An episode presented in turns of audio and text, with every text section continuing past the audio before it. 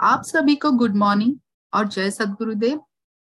मैं दीप्ति आपका हिंदी साप्ताहिक सत्संग में स्वागत करती हूँ। यह सत्संग मैंने ग्लेन रॉक न्यूजर्सी से ज्वाइन किया है। आजकल के जीवन में हम अपने शारीरिक, मानसिक एवं सामाजिक जरूरतें और जिम्मेदारियों में पूरी तरह से व्यस्त हो चुके हैं। इस व्यस्तता में एक ज़रूरी चीज़ हम भूल गए हैं, वो है हमारी आत्मिक ज़रूरत। इसीलिए यह वाकई बड़े सौभाग्य और बड़े हर्ष की बात है कि हम अब अपने जीवन में विहंगम योग को जोड़कर आत्मा के वास्तविक वास्तविक चेतन आवश्यकताओं को भी पूरा करने का प्रयास कर रहे हैं।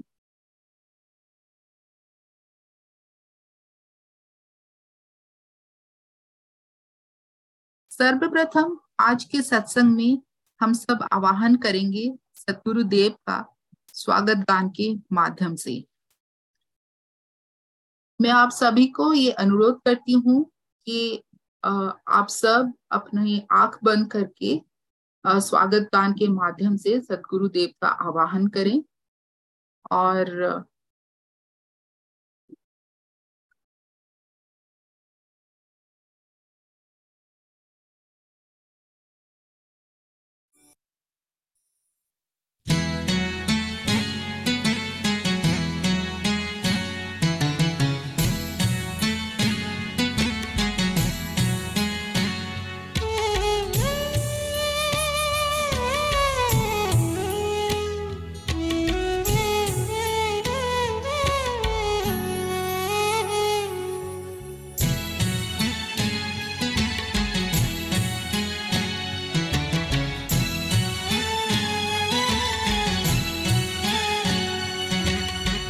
विश्व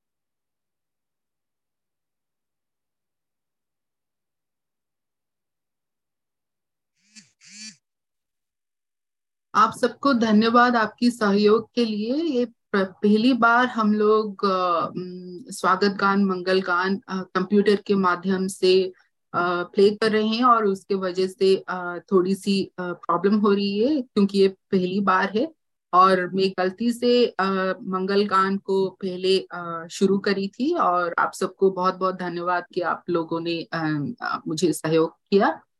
और अब चलिए बढ़ चलते हैं।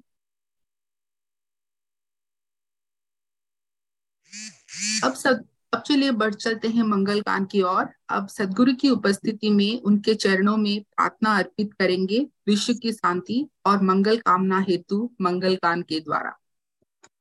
और हम फिर से अ, आप सबको अनुरोध करते हैं कि आप अपना आग बंद करके मंगल गान के माध्यम से सदगुरुदेव को विश्व की शांति के लिए प्रार्थना करें। और हम नेक्स्ट सत्संग से ये हमारी प्रयास रहेगी कि ये जो ट्रांजिशन हमारी हो रही है स्क्रीन एंड गाने के अंदर, उसको हम लोग स्मूथली ट्रांजिशन करें। तो उसके लिए मैं क्षमा चाहूँगी।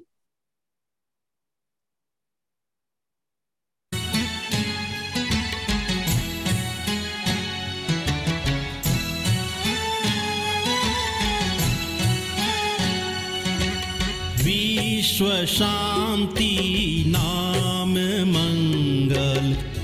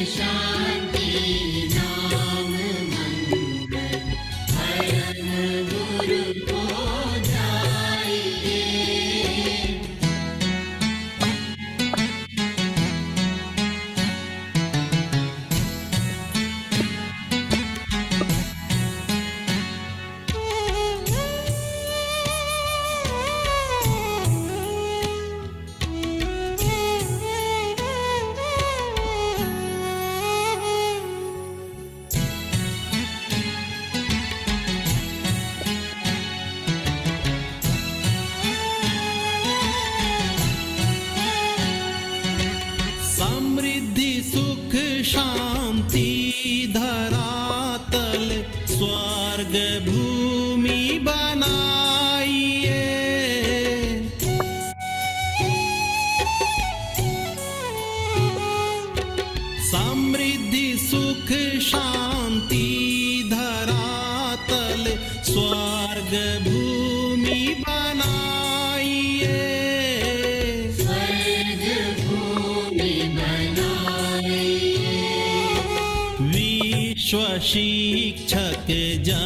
सदा फल नीति स्वर अपनाइए।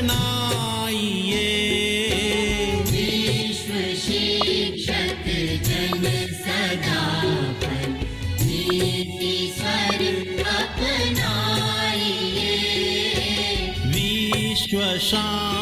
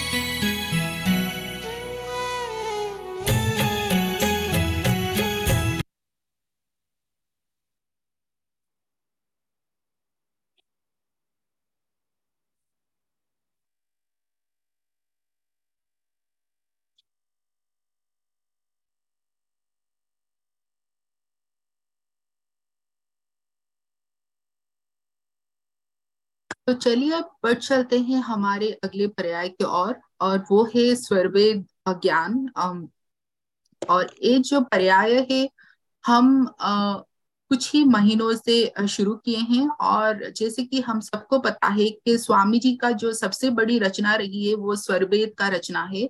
और स्वामी जी की इच्छा और विहंगम योग में अभी जो हमारे सदगुरु है स्वतंत्र देव जी महाराज उनकी भी इच्छा यही है कि जो स्वर्वेद का ज्ञान है, वो भूमंडल में जन जन तक पहुँचे और उसी प्रयास में North America institute of Vihangam Yoga ये जो पर्याय है, जो सेशन है, वो शुरू किया है और हाँ, ये जो सेशन होगा ये एक इंटरेक्टिव सेशन होगा जिसमें हमारे श्रोतागण और हमारे स्पीकर आज के जो सुधांशु जी है और काफ़ी महीनों से हम देख रहे हैं कि वो इतने कम उम्र के होते हुए भी उनका जो ज्ञान है वो बहुत ही प्रगाढ़ ज्ञान है स्वरवेद जो ग्रंथ है उसके उसके जो दोहे है उसके बारे में। और उनके साथ हमारी जो श्रोतागण वो इंटरेक्ट करेगी और एक इंटरेक्टिव सेशन की तरह हम इसको लेंगे। और मैं सुधांशु जी से अनुरोध करूँगी कि वो आगे आए और उनका ज्ञान हमारे साथ शेयर करें। आप सुधांशु जी। बहुत बहुत धन्यवाद दीप्ति जी। बहुत बहुत धन्यवाद। मेरी आवाज़ आ रही है? जी सुधांशु जी और एक प्रश्न था कि आपके पास पावर पॉइंट है या मैं शेयर करूँ? नहीं मेरे पास है अ, मैं शेयर करता हूँ। जी। जी धन्यवाद।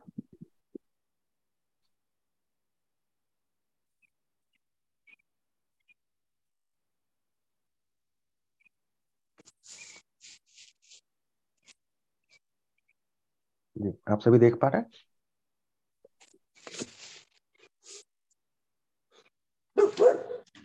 जी आई थिंक uh, जी देख पा रहे हैं सुधांशु जी धन्यवाद दीदी। शरण शरण, मैं शरण हूँ। हे गुरु बंदी छोर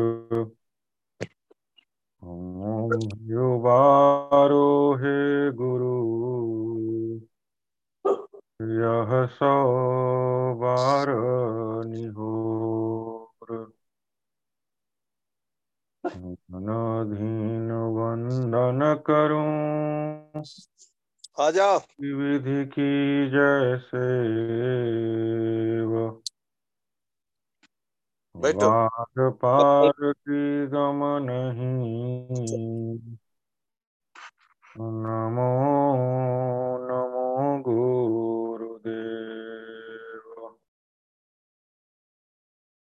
तीन लोक नवखंड में।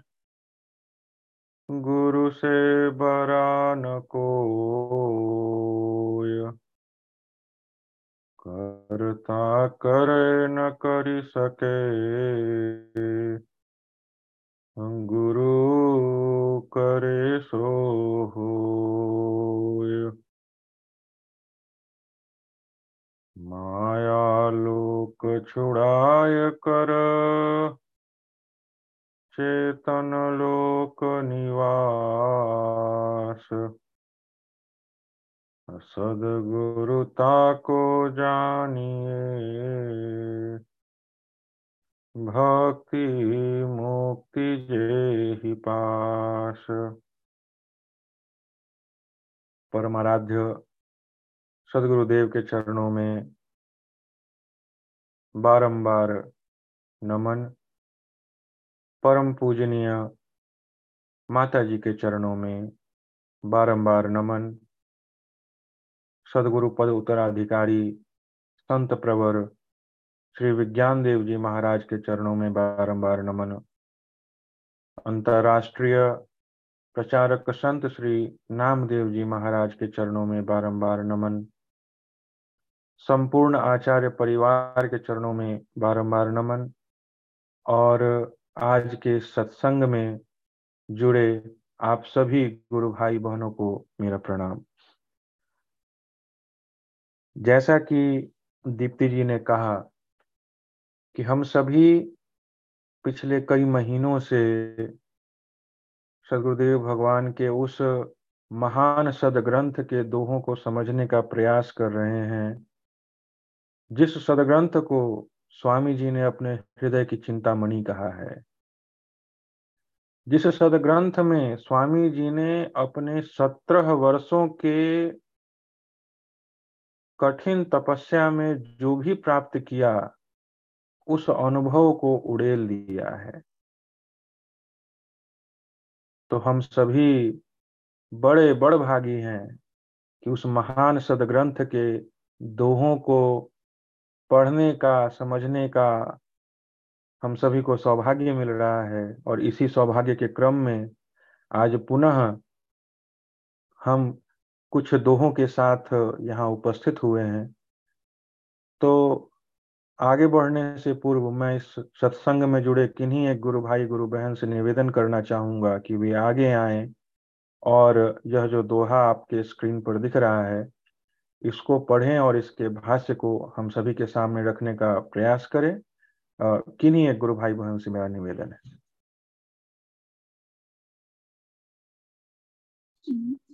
सुधांशु जी मैं पढ़ना चाहूँगी। जी। केसरिया धारण करे वीर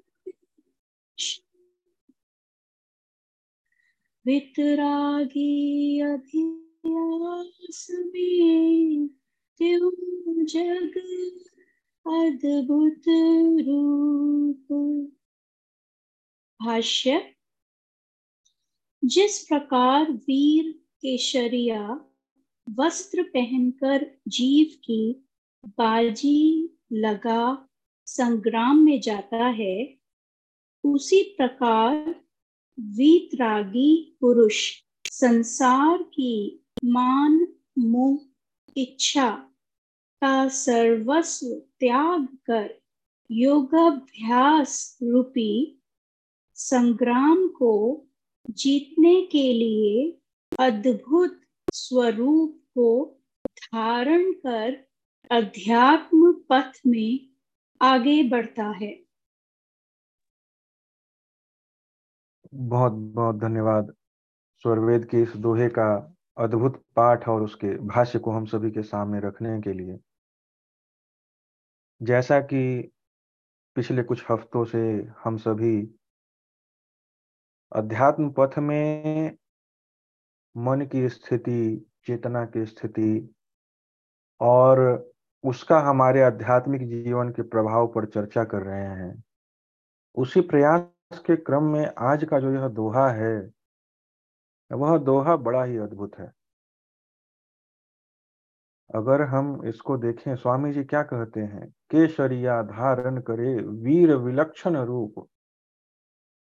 जैसे एक वीर अगर युद्ध में जाता है तो वह केसरिया वस्त्र धारण करके बड़े ही विलक्षण रूप से अपना संग्राम में जाकर अपने प्राण की बाजी लगा करके युद्ध को लड़ता है। उसी प्रकार वीतरागी अभ्यास में क्यों जग अद्भुत रूप? वीतरागी का अर्थ क्या है? वीतरागी मतलब वैराग्यवान। जो वैराग्यवान पुरुष है, वह संसार की मान, मोह, इच्छा सभी का त्याग करके योगाभ्यास रूपी संग्राम को जीतने के लिए अद्भुत रूप को धारण करके आगे बढ़ता है। तो इस दोहे में जिस चीज़ को हम सभी को समझने का प्रयास करना है, वह यह है कि वीतरागी पुरुष कौन है?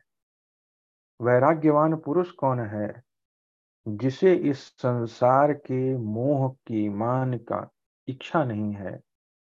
और वह इनको छोड़ करके अध्यात्म पथ पर आगे बढ़ रहा है। इस दोहे में स्वामी जी ने एक आध्यात्मिक व्यक्ति की, एक वैराग्यवान व्यक्ति की तुलना उस योद्धा के रूप में की है, जो एक भयानक युद्ध में केसरिया वस्त्र पहनकर अपने शौर्य का प्रदर्शन करता है। इसका तात्पर्य क्या है? इसका तात्पर्य यह है कि इस संसार में जो आध्यात्मिक मार्ग है वह मार्ग में पहुँचने के लिए, उस मार्ग में बढ़ने के लिए भी जो साधक है, उसे एक युद्ध लड़ना पड़ता है। और वह युद्ध बहुत भयानक है। उस युद्ध में लड़ने के लिए व्यक्ति को वैराग्यवान होना पड़ता है। इस दोहे में, उस युद्ध में जाने के लिए जिस जिस गुण की स्वामी जी ने चर्चा की है, वह वैराग्यवान की चर्चा की है। जो वैरागी है, योगेश्वर श्री कृष्ण ने भी जब गीता में अर्जुन को ब्रह्म विद्या का उपदेश किया तो क्या कहा? अभ्यास न तू कौनते वैराग्य न थे अभ्यास और वैराग्य। इसके माध्यम से ही आध्यात्मिक पथ पे आगे बढ़ने की चर्चा की गई। किंतु प्रश्न यह उठता है कि वैराग्य है क्या? अगर समाज में प्रचलित मान्यताओं की हम चर्चा करें तो अभी के वर्तमान परिदृश्य में लोग वैराग्य का अर्थ यह समझते हैं कि घर, परिवार, संसार को छोड़ देना आपके जो सांसारिक कर्तव्य हैं, उन सभी को छोड़ देना वैराग्य कहलाता है। तो जो वैराग्य की जो परिभाषा वर्तमान में प्रचलित है, वैराग्यवान वही है, जो सबको घर, परिवार, सबको छोड़ के भगवान की खोज में चला जाए, वह वैराग्य है। लेकिन क्या यह एक सही परिभाषा है? आइए इस परिभाषा को समझने का प्रयास करते हैं एक कहानी के माध्यम से। हम सभी ने महाराजा जनक के और महर्षि अष्टावक्र के उस संवाद की कथा सुनी है,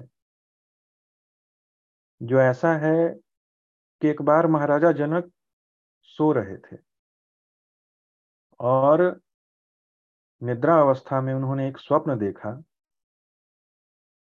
स्वप्न कुछ ऐसा था कि वह एक बड़े भयानक युद्ध में गए हुए हैं। और उस युद्ध में वो बहुत ही बुरी तरीके से पराजित हो जाते हैं। उनका सारा राजपाट सब छिन जाता है। और पराजित होकर थके हारे हुए अपने घोड़े से वहाँ से भागते हैं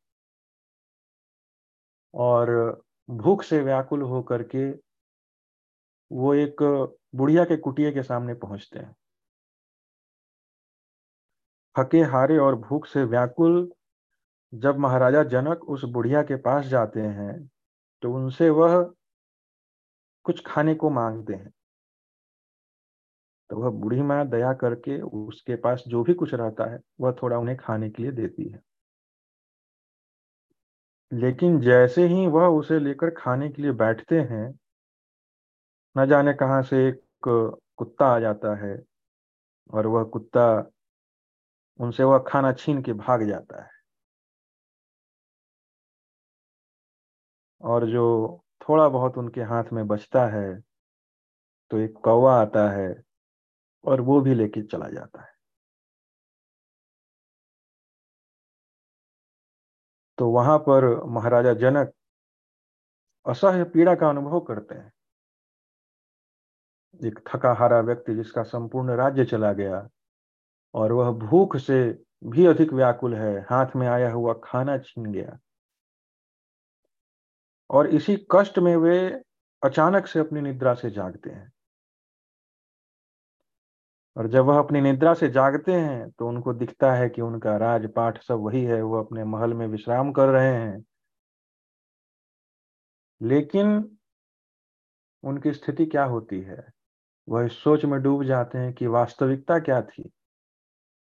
वो सही था कि यह सही था? तो उसके बाद महाराजा जनक यही बोलते रहते हैं, ये सच या वो सच? जब महारानी ने और बाकी राज दरबारियों ने उनकी स्थिति देखी तो उनके गुरु महर्षि अष्टावक्र को बुलाया जाता है। तो महर्षि अष्टावक्र का क्या उत्तर होता है वहाँ पे? महर्षि अष्टावक्र कहते हैं, ना ये सच था, ना वो सच है, केवल तू ही सच है। लेकिन इस कहानी का तात्पर्य क्या है? और इसका वैराग्य के उस परिभाषा से क्या लेना देना है? इसको समझने का प्रयास करते हैं। इस कहानी का अर्थ यह है कि जो वास्तविकता है, वह हमारे चेतन के, चेतना की अवस्था पर निर्भर करती है। जब तक आप स्वप्न में थे, आपके लिए वही वास्तविकता थी। आपकी चेतना उस स्थिति में थी। आपके लिए वही वास्तविकता था। जब आप स्वप्न से बाहर आए तो आपकी चेतना जिस स्थिति में है बाहर की वास्तविकताओं को देख रही है तो आपके लिए वह वास्तविकता है।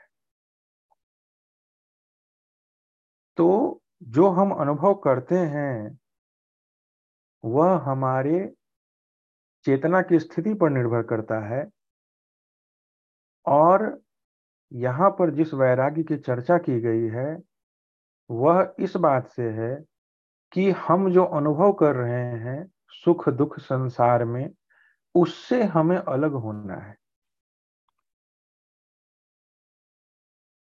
वैराग्यवान पुरुष कौन है? वैराग्यवान पुरुष वह है जो अपने सांसारिक कर्तव्यों से नहीं भागता, जो परिवार, बच्चे, नौकरी, इससे नहीं भागता। वैराग्यवान पुरुष वह है जो इन सब में रहते हुए इसके प्रभाव से अलग है। जिसे इस बात का ज्ञान है कि यह सब कुछ जो है, वह उस स्वप्न की भांति है। यह ज्ञान कैसे होगा? बिना ज्ञान के वैराग्य नहीं होता। तो यह जो ज्ञान है कि सब कुछ भ्रम है, माया है, इसका ज्ञान जब व्यक्ति को होता है, तब वह वैराग्यवान होता और जब वह वैराग्यवान होता है तो वह चीज़ों से नहीं भागता, वह उसके प्रभाव से मुक्त हो जाता है। उदाहरण के लिए, आपको अगर इस बात का ज्ञान हो जाए कि आपने जो देखा वह स्वप्न है तो आप स्वप्न की बात से प्रसन्न या दुखी नहीं होंगे। जब तक आप स्वप्न में हैं, तभी तक आप उसके प्रभाव से प्रभावित हो रहे हैं। तभी तक आप खुश या दुखी हो रहे हैं। लेकिन जैसे ही आपकी चेतना जागृत होती है, आपको यह अनुभव होता है कि अरे, वह तो स्वप्न था। तो वैसे ही आप उसके प्रभाव से बाहर आ जाते हैं कि अरे, वह तो स्वप्न था, वो इल्यूजन है वह। ठीक उसी प्रकार यदि किसी व्यक्ति की यह अवस्था है, उसे यह ज्ञान है कि संसार में होने वाली सभी घटनाएँ जो हैं, वह माया का स्वरूप है, वह एक इल्यूजन है तो वह व्यक्ति इसके प्रभावों से दूर रहता है। और जब वह उसके प्रभावों से दूर रहता है तो वह वहाँ होकर के भी नहीं है। जैसा कि संत प्रवर अक्सर कहते हैं कि गंगा में स्नान करना है, गंगा में डूब नहीं जाना है। इसका तात्पर्य क्या है? कि संसार में रहते हुए, सभी कर्तव्यों को करते हुए, अपने सभी जिम्मेवारियों को निर्वहन करते हुए भी आध्यात्मिक पथ में लगे रहना है। यह कब संभव है? यह तब संभव है जब अपने किसी भी कार्य को करते हुए हम उसमें न लगे रहें। जिसकी चर्चा डिटैचमेंट के रूप में हमने गीता में पढ़ी है। कर्मण्यवाधिकार से माँ फलेशु कदाचन। लेकिन यह स्थिति कैसे आएगी हमारे जीवन में? लोग कर्म योग की चर्चा करते हैं और बड़े बड़े विषयों की चर्चा करते हैं कि मैं तो कर्म योगी हूँ, लेकिन वह स्थिति क्या है? वह स्थिति तभी है जब व्यक्ति को इस बात का ज्ञान हो जाए कि संसार में घट रही घटनाओं में सच क्या है और उसके जीवन का लक्ष्य क्या है? इसको ऐसे समझ सकते हैं। एक दूसरा पक्ष ऐसा भी लें, आदि शंकराचार्य ने भी इस विषय पर कुछ कहा था। उन्होंने कहा कि हमारी चेतना की अलग अलग अवस्थाएँ हैं। उस पर भी उन्होंने स्वप्न का ही उदाहरण दिया था। कि जैसे आप स्वप्न में हैं तो आपको लगता है कि यही संसार सच है। और जब आप स्वप्न से जागते हैं तो क्या होता है? आपकी चेतना एक अविकर्ण स्टेट में आती है। आपकी चेतना जो है, वो जागृत हो जाती है तो फिर उसे क्या लगता है? तब आपको ज्ञान होता है कि अच्छा वो सब एक भ्रम था, माया थी। फिर वो कहते हैं कि इससे भी ऊपर एक स्टेट है। जब आप, आपकी चेतना जो है, आत्मिक स्तर पर जाएगी तो उस स्टेट पर भी आप एक अविकर्ण हो जाएँगे कि अच्छा ये सब कुछ जो घट रहा था जीवन में, यह सब कुछ जो था वो भ्रम था इल्यूजन था। तो इस इस वाक्य का अर्थ क्या है इस दोहे में? इसका अर्थ यही है कि जो वैराग्य है, वह वैराग्य हमारे कर्तव्यों से नहीं है, संसार से नहीं है, वैराग्य का तात्पर्य ज्ञान से है कि संसार में आप जो भी करें, वह ज्ञान से युक्त होकर करें, तभी आप आध्यात्मिक पुरुष हैं। और जिस व्यक्ति में, जिस आध्यात्मिक पथिक में यह ज्ञान प्राप्त हो जाता है, यह अवधारणा दृढ़ हो जाती है कि संसार में सब कुछ जो है वह क्षण भंगुर है, वह इसके इम्पैक्ट से अलग हो जाता है। और जो इसके इम्पैक्ट से अलग है, उसे अपने लक्ष्य का ज्ञान है। तो वह इस संसार में रहते हुए भी इस संसार में नहीं है। सभी कार्यों को करते हुए भी वह उससे अलग है। और वैसे ही वैराग्यवान पुरुष के लिए यहाँ पर चर्चा आई है कि वीतरागी अभ्यास में त्यों जग अद्भुत रूप। वही वीतरागी व्यक्ति अध्यात्म पथ में आगे बढ़ता रहता है। तो यहाँ पर जो सबसे प्रमुख बात है, वह यह है कि वैराग्यवान व्यक्ति वही है जिसकी चेतना सदैव गुरु में लगी हुई है, जिसकी चेतना प्रकृति में घट रही घटनाओं से अलग है। वैरागी वो नहीं जो परिवार को छोड़ दे। वैरागी वो है जिसकी चेतना इस चीज़ को छोड़ दे। संसार के मोह को छोड़ दे। तो आपकी चेतना को हटाना है। आपको स्वयं को नहीं हटाना है। स्वयं सारे कर्तव्यों का निर्वहन करना है। स्वयं सबको देखना है। लेकिन चेतना सदैव उस परम पुरुष में लगी रहनी चाहिए। तभी यह जो जीवन है, वह आध्यात्मिक जीवन हो जाता है। सब कुछ करते हुए भी वहाँ नहीं है। इसका उल्टा भी है। जैसा कि आप देखते हैं प्राकृतिक जीवन में कि पूजा करने बैठे हैं, लेकिन चेतना लगी है बिज़नेस में, चेतना लगी है परिवार में, चेतना लगी है सांसारिक विषयों में तो वह पूजा पूजा नहीं है, क्यों नहीं है? क्योंकि आप वहाँ होते हुए भी वहाँ नहीं है। आपका राग किधर है? राग लगा हुआ है संसार में। तो जहाँ आपकी चेतना है, वहाँ पर आप हैं। आप क्या कर रहे हैं? उससे ज़्यादा इंपॉर्टेंट यह है कि आप प्रेजेंट कहाँ पर हैं? आपकी उपस्थिति कहाँ पर है? तो वैराग्य, विराग बना किससे? जो राग में ना हो, जो राग से अलग हो राग किधर है आपका? राग लगा पड़ा है संसार में। और दूसरा पक्ष क्या है? कि व्यक्ति संसार में है, सभी कार्यों को कर रहा है, किंतु उसका राग किधर है? वह सदैव प्रभु में लगा हुआ है तो संसार में रहते हुए भी, समस्त कर्मों को करते हुए भी वह से अलग है। उसको वैराग्य कहा गया यहाँ पर, कि परिवार को न छोड़ें, कर्तव्य को न छोड़ें सब कुछ को करते हुए भी उससे अलग रहें। और जब वैराग्य की उस स्थिति में आप पहुँचते हैं, जहाँ पर सभी कार्यों को करते हुए भी आप उसमें हैं नहीं, आपकी चेतना वहाँ पर नहीं है तो फिर सुख और दुख का अनुभव भी आपको नहीं होता है।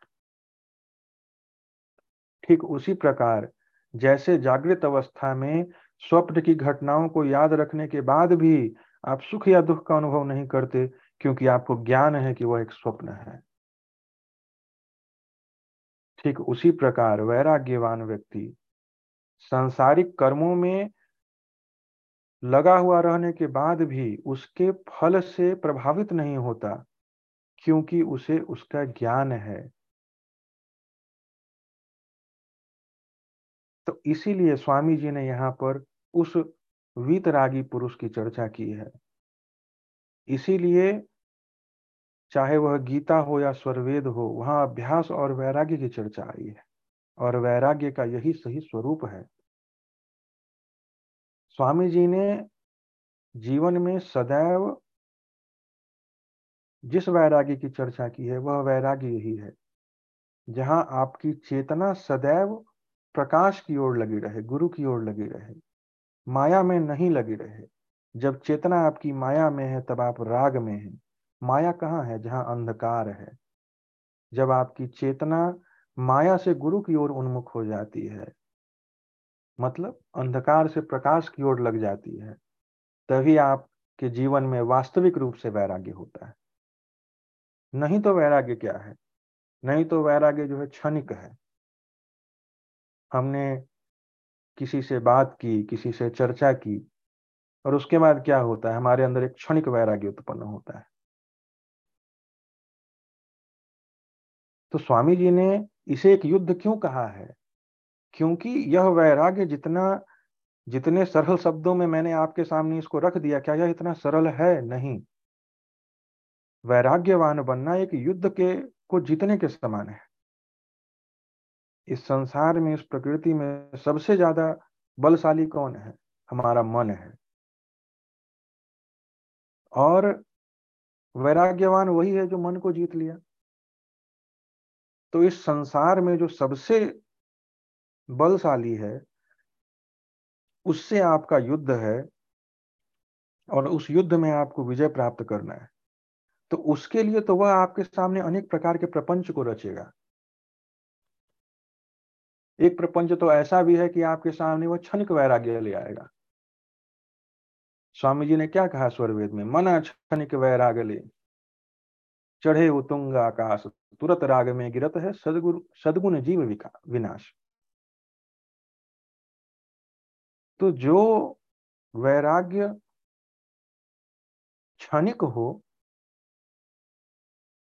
वो वैराग्य आपके सामने मन प्रकट कर देता है। और आप चढ़े उतुंग आकाश का मतलब क्या है कि आप उस स्थिति में पहुँच जाते हैं, उस क्षण आपको ऐसा लगता है कि मुझे इस संसार में किसी से कोई मतलब नहीं। मेरा बस जीवन का एक लक्ष्य ऐसा है और मुझे उसी में आगे बढ़ना है। लेकिन फिर क्या होता है? फिर पुनः आपके सामने एक विषय उपस्थित करता है, तुरंत राग में गिरत है और हम पुनः उसी राग में, उसी अटैचमेंट की ओर गिर जाते हैं। सदगुण जीव विनाश। हमारे और हमारे जीव के जो सदगुण है, उसका विनाश हो जाता है।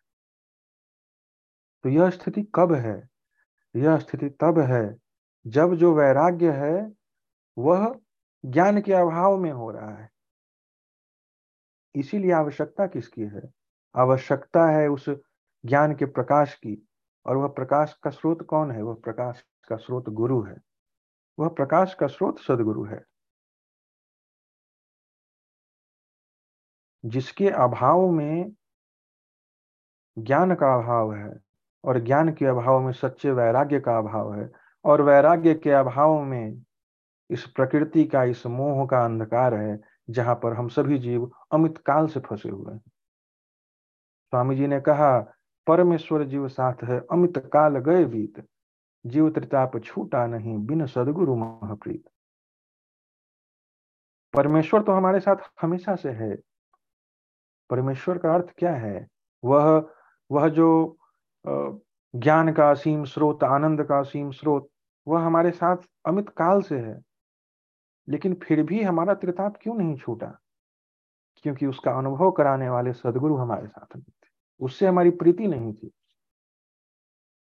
तो जब तक सदगुरु से प्रीति नहीं होगी, तब तक ज्ञान नहीं होगा। जब तक ज्ञान नहीं होगा, तब तक वैराग्य नहीं होगा। और जब तक वैराग्य नहीं होगा तब तक इस संसार से बाहर निकलने का प्रश्न ही नहीं उठता है। जहाँ से बाहर निकलना है, वहाँ से निकलने की इच्छा तो होनी चाहिए। और वह इच्छा वैराग्य के द्वारा होती है। और वह इच्छा होगी तभी तो आत्मा प्रयत्न करेगा। ज्ञान, इच्छा, प्रयत्न ये आत्मा के तीन गुण हैं। और वह फलित होते हैं सदगुरु के कृपा से उनके उनके ही आ, अंदर रहकर उनके ही आ, छाया में रह करके ही वह ज्ञान प्रस्फुटित होता है। इवन पिछले सप्ताह के सत्संग में भी आप सभी को याद होगा जब यह चर्चा आई थी कि मन के अंतर्मुख होने के लिए गुरुमुख होने की आवश्यकता है। बड़ी सुंदर बात रखी थी निरंजन जी ने कि बिना गुरुमुख हुए मन अंतर्मुख हो ही नहीं सकता। स्वामी जी ने भी कहा कि कोई प्रयास सफल नहीं हो मन के अंतर्मुख करने का तो क्या है? प्रभु प्रसाद, सदगुरु दया, मना हो स्वाधीन। गुरु के दया से ही मन स्वाधीन होता है। अन्य युक्ति कोई नहीं लगे, सदगुरु चरण अधीन। तो यह जो संसार है, इस संसार में जो वैराग्यवान पुरुष है, वही इस अध्यात्म पथ में आगे बढ़ता है और इस पथ में आगे बढ़ने के लिए इस संसार से उलट के जाने का जो मार्ग है, वह एक गंभीर युद्ध के समान है। जिस युद्ध में वह विजयी तभी होगा जब उसके पास वैराग्य है, जब वह वैरागी है। अगर उसके जीवन में वैराग्य नहीं तो फिर वह इस इस युद्ध को नहीं जीत सकता। इसीलिए स्वामी जी ने कहा कि वह इस संग्राम को जीतने के लिए वैराग्य का अद्भुत स्वरूप धारण करके अध्यात्म पथ पे बढ़ता है। तो अध्यात्म पथ पे आगे बढ़ने के लिए आवश्यकता है वैराग्य की, जो इस दोहे का तात्पर्य है। तो मेरे हिसाब से यह इस दोहे का अर्थ है, यदि इसके अर्थ को आपके सामने रखने में कुछ कमी हुई हो या कुछ त्रुटि हुई हो तो मैं इसके लिए क्षमा चाहूँगा। इसे मेरी मेरी स्वयं की गलती समझेंगे। और आप सभी से निवेदन है कि आप आगे आए और इससे जुड़े अपने भावों को रखें और यदि कुछ प्रश्न है तो उसे भी हमारे सामने रखें। आप सबका बहुत बहुत धन्यवाद। कृपया आगे आए। जय गुरुदेव।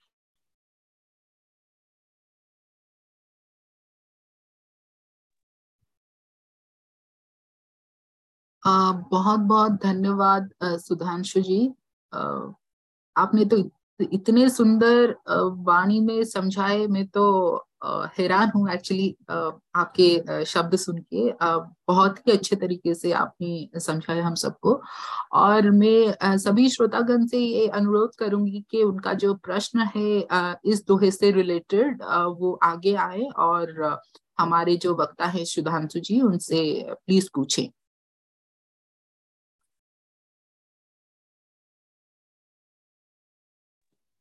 जय सदगुरुदेव सुधांशु जी बहुत बहुत सुंदर लगा सुन करके आपकी वाणी।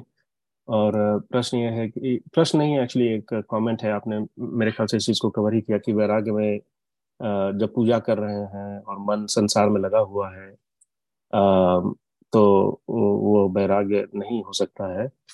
और इसलिए जो है गुरुमुखी, अंतर्मुखी होना ही मार्ग है। बिल्कुल सत्य है और यही जो है इसी का प्रैक्टिस अध्याय साधना हमेशा होते रहना चाहिए। एक ये चीज़ है कि जब पूजा करते समय यदि मन संसार में चला जा रहा हो, पर जो ज्ञानी होगा, वो वहाँ पर भी यदि ध्यान में रखे कि जो संसार में जितने प्लेयर्स हैं एक्टर्स हैं, वो सब में भी ईश्वर और गुरु सम्मानित है, उसमें भी वो प्रेजेंट है तो उनको ध्यान कर, करके संसार का अगर कल्याण करे तो क्या वह माइक है या वो वैराग्य है? इसके ऊपर आपका अगर कोई कमेंट हो तो सुना। जी। बहुत बहुत धन्यवाद इस प्रश्न के लिए। जैसा कि आपने कहा कि अगर कोई व्यक्ति पूजा में बैठा है और उसका ध्यान सांसारिक विषयों में जा रहा है और उसे वह यह समझे कि वहाँ पर भी गुरु समाहित है और उस उस क्षेत्र के लिए फिर वह कार्य करे जिससे समाज का कल्याण हो। तो देखिए, इसमें समझने योग्य दो बात है। पहला यह कि अगर वह इतना जागृत है कि अपनी चेतना को वह संसार में जाते हुए देख रहा है और वह इतना जागृत है कि सांसारिक विषयों में भी वह प्रभु को, गुरु को देख रहा है। तो वह व्यक्ति आप ऐसा कह सकते हैं कि वह भटका हुआ नहीं है, उसकी चेतना बहुत केंद्रित है। उसके साथ वह परिस्थिति नहीं हो सकती। परिस्थिति किसके साथ हो सकती है? जिसके, जिसका मन उसके कंट्रोल में नहीं। तो जिस स्थिति में आप बैठे हैं, जिस पूजा में आप बैठे हैं, वहाँ पर आप गुरु का ही स्मरण कर रहे हैं। और अगर आपकी चेतना प्रकृति में जा रही है और उस विषय की में भी आप अगर प्रभु का स्मरण कर रहे हैं तो यह स्थिति उसी के पास हो सकती है जिसकी चेतना उसके हिसाब से चले। जो संसार के सभी विषयों में गुरु को देखे वह व्यक्ति वही हो सकता है जो बहुत ही जागृत हो आध्यात्मिक रूप से। लेकिन एक सामान्य जन की अगर हम बात करते हैं तो अगर आपकी चेतना पूजा में भी या किसी भी आध्यात्मिक कार्य में आप लगे हैं और उसके बाद भी अगर आपकी चेतना वहाँ पर नहीं है तो उसको उस स्थान पर लाने के लिए तो स्वामी जी ने बहुत सारे उपाय बतलाए। एक तो विहंगम योग की साधना है उसके बाद भी स्वामी जी ने कहा कि आप साधना से पहले कुछ प्राणायाम को कर लें, उससे पहले स्वरवेद की कुछ दोहों का पाठ भी कर लें। लेकिन अगर कुछ भी नहीं हो रहा, किसी भी विधि से अगर वह नहीं हो रहा तो अंत में स्वामी जी ने क्या कहा कि सदगुरु से प्रार्थना करें। तो जो अंतिम की है, वह वह सत्ता ही है, जिसके अंदर यह शक्ति है कि हमारे मन को वहाँ पर रोक दे। बुद्धि के धरातल से हम एक लेवल तक अपने मन को एक दिशा दे सकते हैं। लेकिन उसको रोकने का जो आ, कह लें कि जो सामर्थ्य है उसको रोकने की जो कला है वह अंत में उस सदगुरु के पास ही है। इसीलिए स्वामी जी ने जो दोहा मैंने कहा इसमें स्वामी जी ने कहा अन्य युक्ति कोई नहीं लगे सदगुरु चरण अधीन जब कोई भी युक्ति नहीं लग रही तो सदगुरु चरण में उनकी अधीनता में आप जाएँ और वहाँ पर जाने पर आपका मन रुक जाता है उनकी कृपा से। तो आ, मेरे विचार से आ, वह एक युक्ति है वही एक मार्ग है लेकिन आ, आपने जो स्थिति का वर्णन किया वह स्थिति में अगर कोई व्यक्ति है जो आ, हर परिस्थिति में अपनी चेतना को गुरु में लगा सकता है तो वह व्यक्ति बड़ा ही जागरूक है फिर। वह व्यक्ति बड़ा ही जागृत है, उसकी चेतना बहुत ही जागृत है और उसका मन जो है, वह निश्चित ही उसके अनुकूल है। तो उसके साथ मेरे विचार से शायद यह स्थिति न हो कि वह चाहे और उसकी, उसका मन उस स्थान पे ना रहे। तो ऐसा ऐसा मेरा भाव है। धन्यवाद। धन्यवाद सुधांशु जी। ये मेरा भी यही मानना था। Thank you for the clarity और वो व्यक्ति जो अ, हर हर कण में जो है अ, ईश्वर का ही क्रिएशन को देखता है तो ये तो बहुत ही जागरूकता की बात होती है सही बोल रहे हैं। और ये अभ्यास की बात है बहुत समय तक अभ्यास व्यक्ति यदि करते रहे तो क्योंकि गृहस्थ आश्रम में जो भी लोग रह रहे हैं उनके लिए मेरे ख्याल से ये अभ्यास भी एक बहुत बड़ी चीज़ है। जैसे आपने राजा जनक का भी एग्ज़ाम्पल दिया, उनका भी जो प्रोग्रेशन था, उनके गुरु अष्टावक्र ने भी यही डायरेक्शन उनको दिया कि तुम राजा फाइनली जो है तुम राज संभालो, क्योंकि तुम राजा हो by profession you are the king तो ये जो है राजपाट करना है तुम्हें। मेरे को तुमने सौंप दिया है, अब मैं तुम्हें वापस सौंप रहा हूँ। चलाने के लिए। पर चलाते समय स्मरण रहे कि तुम स्वयं के लिए नहीं कर रहे हो, तुम ईश्वर और गुरु के लिए कर रहे हो। तो ये मेरे ख्याल से ये हमारे जो शास्त्रों में जो है, ये सब जो लीलाएँ हैं, इन सबसे हमको ये प्रेरणा भी सीख सकते हैं कि आज मॉडर्न समय में भी जब हम लोग अलग अलग तरह के गृहस्थ आश्रम में प्रोफेशन में है तो उसमें जो है इन लीलाओं से हम क्या आ, आ, अपने जीवन में क्या क्या इस्तेमाल कर सकते हैं?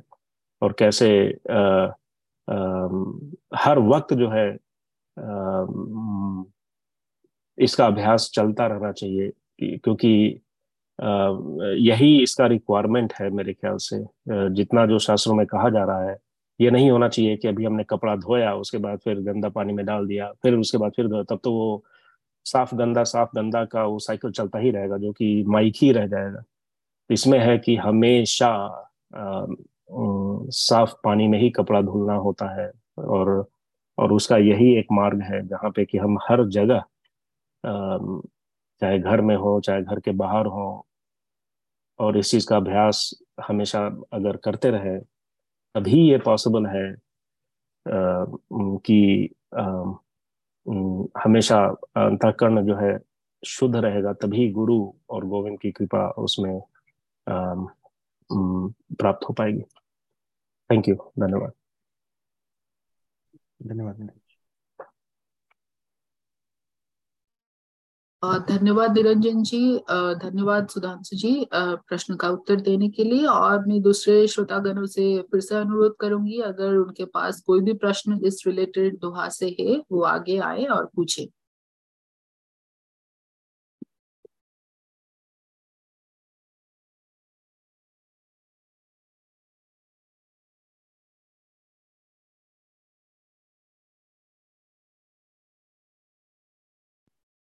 अगर किसी के पास एक, कोई प्रश्न या Niranjan ji please go ahead नहीं मैं बस ये बोलना चाह रहा था कि पिछले हफ़्ते एक प्रश्न था शायद मोनिका जी ने आपने किन्हीं और ने किया था कि ये माइक संसार में जो है बहुत टर्बुलेंस होता रहता है which is very natural because ये डिज़ाइन ही उसी तरह का है। तो उसमें कैसे जो है ये स्पिरिचुअलिटी को कैसे इम्प्लीमेंट किया जाए? तो I don't know if that question is still relevant but उसमें जो है यही uh, मैं सोच रहा था इस उस विषय पर तो अभी जो सुधांशु जी ने बताया कि ये उच्च जागरूक जो जो स्थिति है उस चीज़ को मेरे ख्याल से साधना और उसका अभ्यास करते रहने से वो मेरे ख्याल से वो जो उथल पुथल जो है उसमें काफ़ी सहयोग मिलता है ये उनकी कृपा से। क्योंकि ये जो फोर्स जो है वो तो है। इसमें इसमें अगर किसी को शंका है तो वो अज्ञानता ही रहेगा। तो ये एक बार अगर ये जो आ, आ, इनका जो प्रेजेंस का जो है ज्ञान और थोड़ा अनुभव समय के हिसाब से बढ़ते रह, रहता है और उसका जब इम्प्लीमेंट कर, करते रहते हैं दृढ़ता पूर्वक जो है तो वो फोर्स जो है मेरे ख्याल से सही में वो आ, काम करता रहता है और ये माया की दुनिया जो है वो अपना जो रास्ता जो है उसके लिए क्लियर करते जाती है जैसे फॉग में हम गाड़ी चलाते हैं और फॉग क्लियर होते जा, होते जाती है। तो यही मेरा इसमें आ, मैं शेयर करना चाहता था पर उस पर में भी सुधांशु जी आप चाहें तो कुछ कमेंट कर सकते हैं। धन्यवाद। जी धन्यवाद निरंजन जी। आपने ऑलरेडी इस चीज़ को बहुत ही अच्छे ढंग से बतलाया ही है। और जैसा कि जो यह प्रश्न था कि सांसारिक जीवन में हम सभी के पास बहुत सारे टर्बुलेंस या ऐसा कहें कि ऐसी स्थिति आती रहती है जब बहुत ज़्यादा हम परेशान हो जाते हैं। और उस स्थिति में आध्यात्मिक जीवन कैसे चलाना है? तो इसका उत्तर एक ही है और वह उत्तर यही है कि जब तक आप उस प्रकाश के स्रोत के छाया में हैं, जब तक आप उस स्रोत को पकड़े हुए हैं, तब तक अंधकार से डरने की आवश्यकता नहीं है। यह जो अंधकार है, यह जो जो इतने हिंड्रेंस हम लोगों को दिख रहे हैं, वह किसका है? वह इसी माया का प्रभाव है जो हमारे जीवन में ये सारी चीज़ें हो रही हैं। लेकिन जो एक जागृत अध्यात्म पथिक है, उसमें और एक सामान्य व्यक्ति में अंतर क्या है? सामान्य व्यक्ति और उसमें अंतर यह है कि एक ज्ञान से भोगता है, एक अज्ञान से भोगता है। तो जो अज्ञान से भोग रहा है, वह कष्ट को प्राप्त कर रहा है। क्यों कष्ट को प्राप्त कर रहा है? क्योंकि उसे लग रहा है कि यही वास्तविकता है। और जब यही वास्तविकता है तो उसके कष्ट को वह अनुभव कर रहा है। क्योंकि उसकी चेतना वहाँ पर फंसी हुई है। तो उसे लग रहा है कि वही वास्तविकता है। लेकिन जो एक ज्ञानी है, जो अध्यात्म पथिक है, उसको इस बात का ज्ञान है कि वह वास्तविकता नहीं है। वह इस इस जीवन का एक फ़ेज़ है और और वह चला जाएगा। जो उस ज्ञान में है, जो उस ज्ञान में रत है, उस ज्ञान में डूबा हुआ है, वह उसके प्रभाव, उसके जीवन में वह घटना घटेगी, लेकिन वह उसके प्रभाव से अलग है। और चूँकि वह उसके प्रभाव से अलग है तो उसे सुख और दुख का अनुभव उस दोनों से अलग है।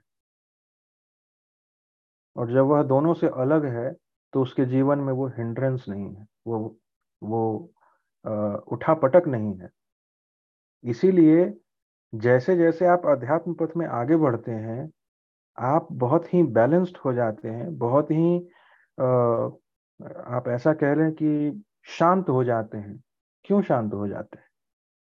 क्योंकि आपके अंदर वह ज्ञान हो जाता है और आप उससे ऊपर उठ जाते हैं। तो आप उससे अलग नहीं हुए फ़िज़िकल रूप से, लेकिन उसके इम्पैक्ट से अलग हो गए। और जब आप उसके इम्पैक्ट से अलग हो जाते हैं तो उन सारी समस्याओं के बीच रह करके भी आप कष्ट में नहीं जो एक आध्यात्मिक रूप से जागृत व्यक्ति है, वह आप देखते हैं कि एक फकीर की तरह वह इस संसार में है, लेकिन फिर भी बहुत ही प्रसन्न है। क्यों प्रसन्न है? क्योंकि वह उसके इम्पैक्ट से ऊपर है। और वह इम्पैक्ट से ऊपर आप कब होंगे? इम्पैक्ट से ऊपर तभी होंगे जब इस माया के अंधेरे में सदगुरु के प्रकाश को आप पकड़े रहेंगे। या यूँ कहें कि सदगुरु आपको पकड़े रहेगा। हमारे अंदर तो वह ज्ञान भी नहीं है कि हम सदगुरु को पकड़ सके। लेकिन हाँ एक चीज़ है और वह यह है कि हम प्रार्थना कर सकते हैं। और हमारे प्रार्थना से गुरु हम पे प्रसन्न होगा और वो हमें पकड़े रहेगा। स्वामी जी ने कहा ना याद दया को लावती प्रभु कृपालु भगवंत अधिक याद प्रभु करते हैं यदि थोड़े कर संत। तो याद तो कर सकते हैं। और वह एक ऐसा मार्ग है जिसके माध्यम से ये जो वाइब्रेशंस हैं ये जो जीवन की उठापटक है वहाँ पर भी सदगुरु हमें सफलता पूर्वक वहाँ से हमें निकाल सकता है। तो ऐसा मेरा विचार है। धन्यवाद। जय सुखदेव दीप्ति जी अगर कुछ समय है तो मैं दो शब्द रखना चाहता हूँ जी श्योर निरंजन जी प्लीज़ यहाँ तो सुधांशु जी ने स्पष्ट रूप से बता ही दिया अध्यात्म। जो ज्ञान है वह तो अद्भुत है ही। खैर अभी मैं बात करता हूँ अध्यात्म को थोड़ी देर के लिए अलग रख देता हूँ। अपने जनरल जो हमारा लाइफ है हमारा जो जीवन है, जो बराबर की जो हमारी दिनचर्या चल रही होती है। हम अपना जी रहे होते हैं, मस्ती से चल रहा होता हमारा सारा जीवन। और हम सभी लोगों का जो भी बाहर में रहते हैं, भारत को, भारत से बाहर जो प्लान करते हैं कि भारत जाना है, जिससे, जिस दिन से प्लानिंग आपकी शुरू होती है, और जब तक भारत नहीं पहुँच जाते तब तक उसके बीच में कितनी परेशानियाँ आती हैं। फ़्लाइट में खाना ठीक नहीं मिला, सर्विस एयरपोर्ट पर जो था वो अच्छा नहीं था। जब मैं कैब में बैठा तो भी कैब वाला ठीक नहीं था। बड़ी सारी चीज़ें होती। और जब आप घर में पहुँच जाते हैं तो पुनः प्रसन्न वो सारी चीज़ें भूल जाते हैं। नहीं, लगता है जैसे कि पता नहीं क्या हो गया। तो अगर मैं संसारिक जीवन की भी बात करूँ तो सारी चीज़ें क्या थी? क्षण कुछ समय के लिए। हमारे साथ आई लेकिन उसका इम्पैक्ट हमारे ऊपर बहुत ज़्यादा नहीं पड़ा। उसका असर हमारे ऊपर ज़्यादा नहीं पड़ा, क्योंकि मुझे पता है कि सब तो आना है और जाना है। असल खुशी तो मुझे तब होगी जब मैं अपने घर पहुँच जाऊँगा। अध्यात्म की जो जर्नी है अध्यात्म की जो यात्रा है, वह आपके अपने घर तो पहुँचाने की ही तो यात्रा है। इसके पहले जितनी भी चीज़ें हमारे और आपके साथ लगी हुई है, वह टेम्प्रोरी है। क्योंकि हम इसी धराधाम पर हैं तो उसका कुछ ना कुछ इम्पैक्ट असर भी हमारे ऊपर पड़ता है। लेकिन जब हम ध्यान साधना में रत रहते हैं तो उसका इम्पैक्ट कम हो जाता है। जब हम विहंगम योग की साधना करते हैं तो क्या ऐसा है कि कष्ट नहीं आएगा? आएगा। वो हमारे भोग हैं, प्रारब्ध के। वो तो हमें भोग नहीं होंगे। पर उसका असर कम हो जाता है। इम्पैक्ट कम हो जाता है सदगुरु दया से। ऐसा शायद ही कोई हो जिसका प्रारब्ध ना हो। बिना प्रारब्ध के तो यह शरीर भी नहीं मिला। पहले प्रारब्ध बना, है ना? पीछे बना शरीर। तो प्रारब्ध कहते ही उसे हैं। हमारे पिछले जन्म में किए हुए अनेक ऐसे काम जिसका भी फल भुगतना बाकी है, प्रारब्ध के रूप में जमा हो गया और उसी के अनुसार अलग अलग शरीर मिलता रहता है भोगने के लिए, है ना? तो प्रारब्ध के अनुसार जितने भी फल हैं, भोगने ही पड़ेंगे। उसका इम्पैक्ट कम हो जाएगा। जब हम सदगुरु के शरण में रहेंगे, उसके बताए हुए मार्गों पर जब हम चलना शुरू करेंगे और पूर्ण खुशी, पूर्ण सफलता तब होगी जब हम अध्यात्म विज्ञान में आगे पढ़कर हम अपने घर को पहुँच जाएँ, उस परम सत्ता की प्राप्ति कर ले, जिसके लिए सारा जो है, चीज़ हम कर रहे हैं। तो जब तक हम प्रकृति मंडल में हैं, दोनों चीज़ें हमें झेलनी ही होंगी। प्रकृति का आघात भी सदगुरु दया के साथ जैसे आघात का जो असर है वह कम होगा। बच जाएँगे, ऐसा नहीं होता। सर्दी, खांसी, ज्वर, यानी बुखार जिसको कहते हैं, सभी कुछ होंगे। अनेक कष्ट भी होंगे। पर आप उससे निकलते चले जाएँगे, क्योंकि आप जानते हैं कि यह तो टेम्पोरी है, यानी ज्ञान। पुनः हर बात में यही आता है कि जब तक ज्ञान ना हो जाए वैराग किसी चीज़ का संभव ही नहीं है। ज्ञान युक्त ही तो वैराग होता है, अंधकार में वैराग कोई ना होता है।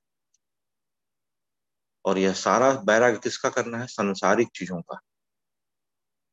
और सारा संसार है कहाँ? मन में। मन ही संसार है है ना? अर्थात अगर सब तरह से घुमा फिरा करके भी देखा जाए तो क्या कहा जाएगा जब तक हम मन को अपने बस में करना कर ले, पूर्ण रूपेण, और उसको कारण में विलीन न कर दें तब तक ये छोटी मोटी जो परेशानियाँ हैं, जो सांसारिक परेशानियाँ हैं, यह और आप के साथ जो है लगी ही रहे इससे बच नहीं सकते। बचने का तो एक ही उपाय ही यही है कि सदगुरु के आदेशानुसार हम अपना कार्य करते रहें तो उसका इम्पैक्ट कम हो जाएगा। एकदम पता ही नहीं चलेगा, आया और गया, कब पता नहीं चलेगा। ओके, हम प्रकृति मंडल में है तो उसका इम्पैक्ट तो आएगा ही हमारे ऊपर, लेकिन कम हो जाएगा सर आपको पता नहीं चलेगा। आप कहेंगे पेड़ के नीचे मैं खड़ा हूँ और पेड़ की डाली गिरेगी तो आपको चोट नहीं लगेगी ऐसा नहीं होता। ये पूरा संसार जो है वह है ही दुख का घर। यहाँ आए ही हैं हम अपने भोगों को भोगने के लिए। लेकिन मानव शरीर मिला है इसका भी ख्याल रखा जाए। दुर्लभ मानव जन्म है, ना? मिले ना बारम्बार यह मानव शरीर इसीलिए तो मिला है कि अपने कर्मों का भोग भोगने के साथ साथ प्रयास भी कर सकते हैं ताकि हम इस भोग के साथ साथ नए कार्यों का सृजन भी कर सकते क्या प्रयास कर सकते हैं? कि कैसे इस दुख से हम पार निकल जाए? यह हमारे और आपके बस में है सदगुरु दया से। सदगुरु के अधीन अधीन में रहकर। साथ में बुद्धि की क्षमता भी दी गई है ताकि सभी चीज़ों को अच्छे से हम विवेचन कर सकें। अन्य जीव जंतु जितने भी हैं वह सिर्फ़ अपने भोगों को भोग रहे हैं। वह न नए कार्यों का सृजन कर सकते हैं। न उनकी बुद्धि इतनी तीक्ष्ण है कि वह जो है इस दुख से अलग भी निकल सकते हैं, ऐसा नहीं होता। वो अपने भोग को ही भोगेंगे। इसलिए मानव शरीर दुर्लभ है। सारे भोगों को भोगते हुए भी हम अपने कल्याण का मार्ग आत्मा कल्याण का मार्ग प्रशस्त कर सकते हैं। यही और हमारा सबका प्रयास तो यही है। इसलिए यह आज सत्संग भी है, ताकि हमारा मन जो है अलग अलग विषयों पर ज़्यादा न भटके। सत्संग का मूल कारण ही यही है। कि हम अपने लक्ष्यों को जान पाए और बार बार सत्संग हो सकता है। क्योंकि मन ऐसा चंचल कि बार बार भागेगा विषयों तो उसे बार बार जब सत्संग नहीं देंगे, तब तक वो नहीं आने वाला है रास्ते पर। वह भागेगा ही। आप सत्संग सुन के जाए और बाहर निकले, फिर मन भाग जाएगा। मन का चाल ही वैसा है। मन की चाल कुचाल है है ना? स्वामी जी कहते हैं सर्वे में, मन की चाल कुचाल है। जीव वही उवट चलाए उवट मतलब होता है उल्टा। उल्टा मतलब प्रकृति की तरफ़। मन फंदा में जीव है, बिना सदगुरु कौन छुड़ाए तो इसीलिए सदगुरु का साथ है, सदगुरु की आवश्यकता है, इन सबके साथ ही चलना होगा। इन सारे जो छोटे मोटे जितने भी चीज़ें हैं, दुख, सुख सब लगा रहेगा। ये बिल्कुल समुद्र, ये जो है, आप स्विमिंग पूल की तरह, स्विमिंग पूल में आप जाते हैं तो भींगते तो हैं ही, लेकिन कला जानते हैं आप, उससे बाहर निकलने की, निकल जाते हैं। आप पानी को नहीं हटाते, पानी से आप बाहर निकल जाते हैं तो कला है यह। तो विहंगम योग वही कला बताता है। कि इस दुख के संसार से कैसे बाहर निकल के अपने उस परम सत्ता, परम सुख के पास पहुँच जाए? वही है विहंगम योग। जहाँ पर हम मन को बस में करने का मतलब ये होता है, मन को शांत कर लेते हैं। मन जो है चंचलता से स्थिरता की तरफ़ चला जाता है। मन तो उतना ही शक्तिशाली है, अभी भी। बलवान है, लेकिन अब वह हमारे बस में है। अब वह सिर्फ़ वही नहीं कर रहा है जो वह चाहता है। अब वह वह कह रहा है जो, कर रहा है जो मैं चाहता हूँ। दोनों में अंतर हो गया। उसी मन से कार्य लेना है। बहुत बलवान है। उसी से कार्य लेना है। लेकिन कैसे कार्य लेना है? जब वह, तब आप, जब तक आपके बस में नहीं होगा, कैसे कार्य लेंगे आप? आप जानते हैं कि मन बहुत शक्तिशाली है। उसी से कार्य होगा। और उसको बस में तो करना ही पड़ेगा। बिल्कुल तेज फिरारी की तरह। फिरारी जो है, आप जानते हैं, बहुत तेज चलती है। लेकिन उसको बस में करने का तरीका आपको पता है। उसी तरीके से हमें यह विहंगम योग के माध्यम से, इसके साधना के, पद्धति के माध्यम से वो सारी टेक्निक हम जानने का प्रयास कर रहे हैं। और उसी टेक्निक से सदगुरुदया मार्ग से अपने लक्ष्य की ओर आगे बढ़ने का प्रयास कर रहे हैं। इन सबका, हमारा, आपका जितने भी सत्संग में जुड़े लोग हैं, सभी का यही प्रयास है। कोई थोड़ा पीछे, कोई थोड़ा आगे, लेकिन है सभी उसी मार्ग पर। जो भी जिसने विहंगम योग के मार्ग को पकड़ लिया, वो तो पार लगेगा ही। कोई आज कोई कल, इससे ज़्यादा कुछ नहीं होने वाला। तो सभी समान है, सभी स्वामी जी के शिष्य एक बराबर है, कोई छोटा कुछ बड़ा नहीं है। किसी ने पहले पकड़ लिया तो थोड़ा ऊपर चला गया, किसी ने बाद में पकड़ा, थोड़ा सा नीचे है। लेकिन अलग कैसे है? है तो वह सब सदगुरु का शिष्य। समय से, समय काल से सभी ऊपर जाएँगे। सभी ऊपर मतलब सभी अपने लक्ष्य को प्राप्त करें। इसलिए कोई छोटा, कोई बड़ा नहीं। सारे शिष्य सदगुरु के बराबर होते हैं। सदगुरु सबको समान दृष्टिकोण से देखते हैं। सदगुरु के लिए कोई छोटा, बड़ा नहीं होता। इसलिए कभी भी किसी अपने आप को छोटा ना समझे। सब सदगुरु के सेवक हैं, सभी सदगुरु के शिष्य हैं, सभी बराबर है। कोई बड़ा, छोटा नहीं। बस मार्ग पकड़ में आ गया है। सदगुरु की दया से धीरे धीरे लक्ष्य की ओर आगे बढ़ते चले जाए कष्ट जितने भी आए वो तो आते रहेंगे, क्योंकि हम ही हम हम हैं ही उसी में। कष्ट के जंगल में ही तो हैं और बोलेंगे कि कष्ट नहीं मिले हमको, ऐसा नहीं होता। तो अच्छी बात है एक तरह से जब कष्ट मिलता है तो प्रभु को ज़्यादा याद करते हैं, स्वामी को ज़्यादा याद करते हैं, सुख के समय में तो शायद नहीं याद करते हैं। तो इसका भी डर बना रहता है तो दुख ही मिले ज़्यादा अच्छा हो तो ताकि हर समय जो है, उस सत्ता को याद करे और अपने मार्ग की तरफ़ हम चलते चले जाए। मेरा तो अपना तो यही मानना है, लेकिन स्वामी जी क्या कहते हैं? सब सुखी रहे, संसार में है तो भी सभी सुखी रहे, सब जो है कुशलवान रहे, प्रसन्न रहे। यह भी हमारा भी आप सभी का तो प्रयास रहता ही है। उसके लिए वही है कि कैसे हो फिर सुखी, कैसे हो हम सभी तरह से आगे बढ़ते रहे तो उसके लिए यही है। सदगुरु की दया न छूटे, उनके मार्ग को हम पकड़े रहे, चलते रहे और बाकी जितने भी क्रियाकलाप है संसार का, उसको भी उसी तरीके से करते जाए। तब सभी कुछ संभव है है ना? एक तरफ़ से फोकस नहीं करना, सभी जगह फोकस करना है, पर फोकस तभी होता है जब आपका मन आपके साथ हो। इसीलिए सारी प्रयास यही है, मन आपके साथ हो जाए, मन आपके बस में हो जाए, और उसके बाद आप जो चाहे वो हो सकता है। जो चाहे का मतलब यही होता है कि आत्मा जो है अपने मार्ग पर आगे बढ़ने चली जाती है, क्योंकि आत्मा की शक्ति ही तो है जिसको लेकर के मन जो है संसार में बिखरे हुए है। जब मन शांत हो जाता है तो फिर उस शक्तियों का क्या करेगा? वो कुछ नहीं करेगा। तो शक्तियाँ वापस आत्मा के, जो शक्तियाँ हैं जो है, वह वापस धीरे धीरे आत्मा को मिलने लगती है। आत्मा फिर से बलवान होते हुए अपने आप को पहचानने लगता है। पूरा क्रियाकलाप ऐसे ही है। जब तक अपने आप को नहीं पहचानेगा, तब तक वो भक्ति कहाँ शुरू करता है? पूजा कहाँ शुरू करेगा? प्रकृति में पूजा थोड़ी ना है। प्रकृति में तो कर्म है। पूजा, भक्ति, ये सब तो आत्मा के विषय जो अपने आधार से चलता है। तो जब इसलिए पूरा प्रयास है हमारा मन को, उसके कुचल चाल से ऊपर की तरफ़ पे चलना सही चाल की तरफ़ आके उसको सेट कर देना। जब सही चाल पे चला जाएगा तो क्या होगा? सभी कुछ सही होगा, फिर गड़बड़ नहीं होगा। क्योंकि फिर आत्मा की शक्ति जो है वो बिखर नहीं रही है ना, फिर नहीं निकलेगी, फालतू कार्यों में नहीं जाएगी। अभी वही है हमारे साथ।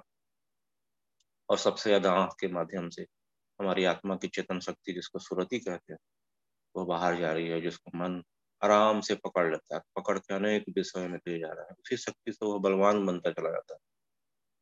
उसी शक्ति से वह आगे भी कार्य करेगा, लेकिन चंचल है अभी। उसको पहले शालीन कर लेना है, शांत कर लेना है, ताकि उसी शक्ति से लेकर के मन को भी वह एक ऐसा जगह है जहाँ पर वह पहुंचेगा और वहाँ से जाकर के मन अपने कारण में विलीन हो जाएगा। फिर आत्मा असंग हो जाती है, मन से, प्राण से, दोनों से असंग हो जाती है, अलग हो जाती है। वो सारी क्रियाएँ हैं आगे, साधना में वो सारी चीज़ें होती है धीरे धीरे समय से। है ना? चलिए, बहुत ज़्यादा समझ लिया क्षमा चाहता हूँ इसके लिए। जय सगुरुदेव बहुत बहुत धन्यवाद, निरंजन जी सुधांशु जी। आप सबने मिलके बहुत अच्छे से समझाया हम सबको। और ऑलरेडी uh, अभी समय हो चुका है इलेवन uh, फिफ्टी uh, तो अ, मेरे हिसाब से नेक्स्ट uh, दोहे के लिए तो समय नहीं होगा। बट uh, निरंजन जी सुधांशु जी मुझे एक बस प्रश्न था मे बी अभी तो टाइम हो चुकी है आप अ, बस एक दो मिनट अ, मैं उसको इलाबोरेट करूँगी आपकी बस मुझे अ, उसमें सम्मति चाहिए कि मेरी जो अंडरस्टैंडिंग है वो सही है कि नहीं। तो ज- जैसे कि मैं संत प्रवर की जब वाणी सुन, सुनती हूँ तो उनका वो बोलते हैं कि चार तरह की डीलिंग्स होती है लोगों के साथ। जैसे कि मैत्री करुणा मुदिता और तितिक्षा। तो मैत्री करुणा मुदिता तो मैं क्लियर हूँ कि वो क्या बोलते हैं। लेकिन जब तितिक्षा बोलते हैं तो बोलते हैं कि जैसे कि जैसे कि हम लोग यहाँ पे जैसे कि बोले कि सुधांशु जी ने वो पॉइंट बहुत अच्छे से समझाया कि वो जो योद्धा की तरह हमको जब फाइट करके प्रकृति से निकल के, सदगुरु के साथ अपनी चेतना को जो जो जोड़ने वाली बात होती है, वो जितनी इजी सुनाई देती है, वो उतनी इजी नहीं है। वो बहुत ही कठिन कठिन सब्जेक्ट है तो जैसे कि हम लोग तो बहुत फॉर्चुनेट हैं कि हमारे हमारे पास हम लोग यूएस में रहते हैं या फिर हर तरह की सुविधा है कि हम जिसके साथ चाहे इंटरेक्ट करें, ना करें। और जैसे कि हमारी, हमारे पास वो जो लग्जरी है लोगों के साथ इंटरेक्शन करने का तो हम कर पाते हैं। लेकिन देखिए कुछ कुछ रिलेशन ऐसे होते हैं जैसे कि फॉर एन एग्ज़ाम्पल मेरी एक कजिन है, वो वो भी बहुत बड़े में वो ऑर्गेनाइजेशन का नाम लेना तो यहाँ पे सही नहीं रहेगा। वो बहुत बड़े ऑर्गेनाइजेशन में जुड़ी है इंडिया में। और जैसे कि मेरी जो रिलेशन है वो ऐसी है कि उनके साथ मुझे कभी कभार बात करनी पड़ती है और जो कि जब वो नॉर्मल बात करते हैं, ठीक है, लेकिन कहीं ना कहीं पे जब वो आपके गुरु या आपके संस्था कुछ भी बोलते हैं तो वहाँ पे आपकी बुद्धि तो काम करती है, मन भी काम करता है।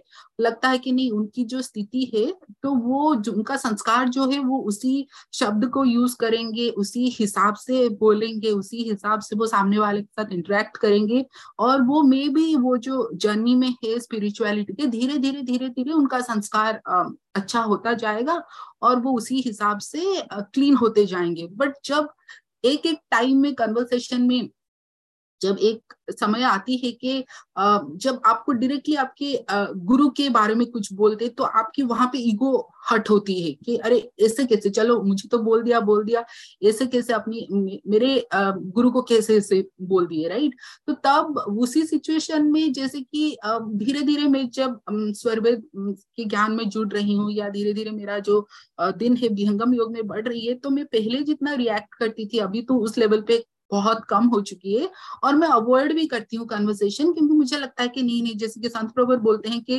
प्रतीक्षा एक ऐसी चीज़ है कि जिसमें आप किसी को खराब तो सोच ही नहीं सकते क्योंकि सबके अंदर आत्मा है और हमारी प्रेयर होनी चाहिए कि जो जैसा है वो भगवान का रूप है और वो अच्छे से रहे, लेकिन हमें उनसे अवॉइड करके रहनी चाहिए और मेरी भी चेष्टा वही रहती है कि नहीं, अगर मैं ज़्यादा इंटरेक्ट करूँ और ज़्यादा हमारे, उनके ऑर्गेनाइजेशन मेरे ऑर्गेनाइजेशन के बारे में डिस्कशन हो तो कहीं ना कहीं पे मेरा कुछ भी लाइक नेगेटिव इमोशंस आनी नहीं चाहिए और मैं उससे अच्छा है कि मैं कम ही बात करूँ और क्यों मैं इतना डिस्कशन अपना बढ़ाऊं। तो वही जो चीज़ है तो वहाँ पे तो देखिए ये तो मे, मेरे बारे में तो ये तो बहुत कम आता है लेकिन दुनिया में ऐसे ऐसे फैमिलीज़ हैं जिनका जो एनवायरनमेंट है फैमिली का वो कंप्लीटली उनके ऑपोजिट है। लेकिन वो लोग सपोज़ विहंगम योग में जुड़े हैं या फिर कोई दूसरे संस्था में जुड़े हैं तो वो सब मामले में जब हमको अ, अ, संसार के जो प्रॉब्लम्स है जैसे कि निरंजन जी ने बहुत अच्छे से समझाया और वहाँ से मेरी क्लियर हुई कि जैसे कि हम संसार में हैं और ये तो चलता ही रहेगा तो वो सब में कैसे अपने आप को हम लोग स्ट्रॉन्ग करे और ये जो हमारी एक चीज़ में मन, बुद्धि सब काम कर रहा है, लेकिन ईगो हट हो रही है, वो ना हो। और जैसे कि मेरी जो कंक्लूजन में ड्रॉ करी निरंजन जी से और सुधांशु जी से कि हाँ वही के सदगुरु के साथ अगर हमारी चेतना जुड़ी रहे और सदगुरु की सेवा साधना, सत्संग हम लोग करते रहे और सदगुरु ही हमारा वो जो कंट्रोल है हम लोग प्रयत्न करेंगे लेकिन वो जो कंट्रोल है वो सदगुरु के आशीर्वाद से ही होने वाली है। तो बस यही मुझे क्लैरिफिकेशन मेरी जो अंडरस्टैंडिंग हुई मैं बस ये करना चाहती थी। तो मुझे लगता है कि अंडरस्टैंडिंग मेरी सही है जैसे कि अभी निरंजन जी ने सुधांशु जी ने समझाया आप दोनों ने मिलकर जी जी दीप्ति जी अ, आपने बहुत सही कहा। और इस पर बस मैं दो मिनट में एक बात रखना चाहूँगा कि जब ऐसी परिस्थिति हम सभी के साथ होती है कि एक तो परिस्थिति यह है कि आपके साथ कुछ लोग ऐसे हैं जिनको आप अवॉइड नहीं कर सकते हैं और वहाँ पर कुछ बातें ऐसी होती हैं जो शायद हमारे एक्सेप्टेंस के बिल्कुल अलग हैं। अब जैसे गुरु के बारे में जो बात है। तो वो तो एक विहंगम योगी के लिए ऐसा है, गुरु आन में आन है, गुरु शान में शान तो उस केस में क्या करना है? उस केस में ज़ाहिर सी बात है कि यू फील सैड और आपको थोड़ा ऐसा लगता है। तो वैसी परिस्थिति के लिए संत प्रवर ने भी कहा कि, देखिए, संसार में हर तरह के अनुभव हमारे सामने आएँगे और हर तरह की सिचुएशन हमारे सामने आएगी। लेकिन एक आध्यात्मिक पथिक के लिए सबसे इम्पोर्टेंट क्या है कि उसमें वह विवेक होना कि क्या हमें रखना है अपने पास और क्या हमें नहीं रखना है। आपने दिव्यवाणी सुना होगा तो कई बार संत प्रवर ने वहाँ हंस के बारे में बतलाया और नीड़ छीड़ विवेक की चर्चा की कि जैसे एक हंस होता है, वह अगर दूध और पानी मिला हुआ हो तो उसमें वह ज्ञान है कि वह दूध को पी लेता है और पानी को छोड़ देता है। तो उसी तरह जैसा कि मैं अक्सर एक बात कहता हूँ कि maintaining your inner peace is the key किसी भी सिचुएशन में वो डिस्ट्रॉय नहीं होना चाहिए। अब उसके लिए आप जो भी कर सकते हैं वो आपको करना है। तो ठीक उसी प्रकार उसका तात्पर्य यह है कि मुझे इस बात का ध्यान रखना है या ज्ञान रखना है कि मुझे वैसी चीज़ों को एक्सेप्ट नहीं करनी है या फिर वैसी चीज़ों को, वैसी चीज़ों पर अपने ध्यान को नहीं लगाना है, जिससे हमारी आंतरिक शांति जो है वह डिस्ट्रॉय हो, वह जो है वह खंडित हो। और उस तरह की जो बात है उसको इग्नोर कर देना है। हमें प्रयास करना है कि अगली बार हम उस विषय को उसके सामने लाए ही नहीं। विषय लाएँगे तब वह बोलेंगे बोलेंगे तो आपको उसका आ, कह सकते हैं कि इम्पैक्ट होगा। तो उसको इस तरीके से ले सकते हैं कि उस तरह का कोई भी एक्सपीरियंस है वो एट मैक्स हमारे पास एक बार आ सकता है। लेकिन उससे क्या होगा कि उससे हमें इस बात का ज्ञान हो गया कि ठीक है अब यहाँ पर इस विषय को नहीं लाना है। और उससे फिर क्या होगा कि वह विवेक जो है, वह जो निर्क्षीर विवेक है, वह ये मेक श्योर करता है कि हमारे लाइफ में इन सभी चीज़ों को किस तरीके से हम अवॉइड कर सकते हैं और फिर अपने इनर पीस को कैसे मेंटेन रख सकते हैं। ऐसा ऐसा मेरा भाव है। धन्यवाद।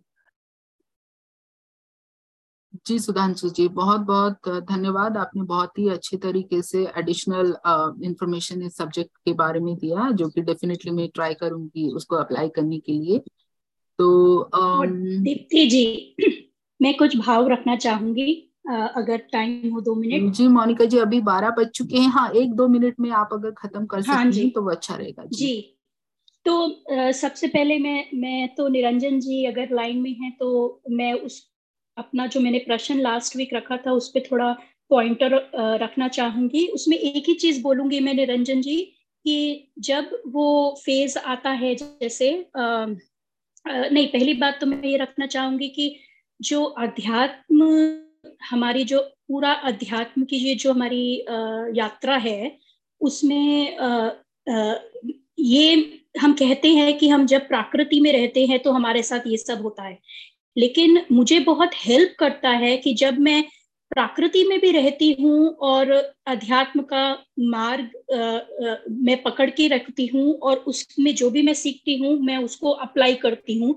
तो इन अ वे जो भी टर्बुलेंसेज आती हैं जो भी बैरियर्स आते हैं वो मैं पथ में ही ले लेती हूँ और उस उसको जब मैं ये सोचती हूँ कि ये भी टेस्टिंग टाइम्स हैं और ये मेरे स्पिरिचुअल लाइफ में मुझे आगे बढ़ने के लिए ही आ, मेरे गुरु मेरे साथ मेरे सामने रख रहा है तो इस सिचुएशन को मैं सबसे बेस्ट एबिलिटी से कैसे मैं फेस कर सकती हूँ तो मुझे वो बहुत हेल्प करता है।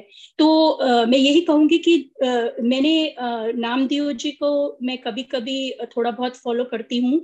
तो उनका मैंने एक फ्रेज सुना था अभी हाल ही में जो मेरा क्वेश्चन के बाद वो मेरे को काफ़ी अच्छा लगा तो उन्होंने यही बोला था कि कोई भी जब सिचुएशन आती है हमको basically we we all know अगर हम अध्यात्म की भी बात ना करें तो ये बहुत ही नॉर्मल चीज़ है कि कोई भी सिचुएशन आती है तो सबसे पहली जो क्वालिटी हमारे में होनी चाहिए, वो होनी चाहिए कि वी शुड काम डाउन कोई भी सिचुएशन आती है तो हमें एकदम काम डाउन होना है, और उसके बाद हमें उसका उस, उसमें जब ज्ञान जब ज्ञान की बात करते हैं, हमारा जो भी हमें ज्ञान बताता है, वो हमें अंदर से हम उसको समझने की कोशिश करते हैं।